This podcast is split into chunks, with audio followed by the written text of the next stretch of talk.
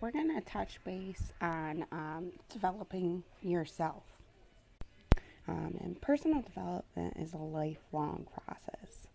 Did you hear that? Lifelong. Meaning it's not something you just stop. You keep growing and learning. You keep developing. You keep growing. It's all something that, that like I just said, it doesn't stop. You don't just stop doing it because then you will stop moving forward. Our life experiences change the way we think and the way we feel and the way we act towards different things and different situations. Personal development is a way for you to assess your skills and, and your qualities. Um, and maybe there are things that you personally have to work on but hadn't realized before. And there's there's a lot of things that personal development will do to help you realize that there were things that you need to work on yourself that you wouldn't have realized before if you hadn't taken the time um, to put into developing yourself.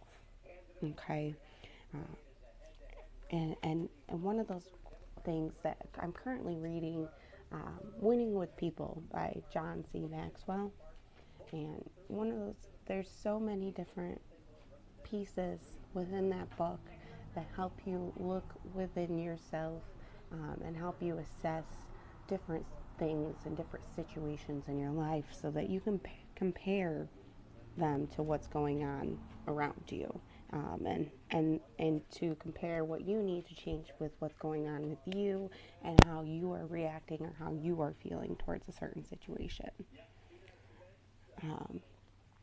so reassessing ourselves helps us to continue to move forward in our life with our goals and our aims. It helps you continue to want to reach for those goals and it helps you reassess what those goals are. And maybe maybe they change every once in a while or maybe you reach that goal and then you make a new goal. You create a new uh, goal that you want to strive for to earn. Personal development helps you become the best you and maximize your potential because when it comes to living a successful life, academic education is only part of it. So, outside of academic education, the other education you need is personal development. And that's something that you have to be willing to do on your own. Whether it be you go and do workouts so that you're putting time to yourself, whether it be you take time to sit down, relax, and read a book. Those are all things that are going to help you take time for you. Um, and the last thing that I want to leave you with is a quote from Dennis Waitley Personal development is the belief that you are worth the effort, time, and energy needed to, to develop yourself.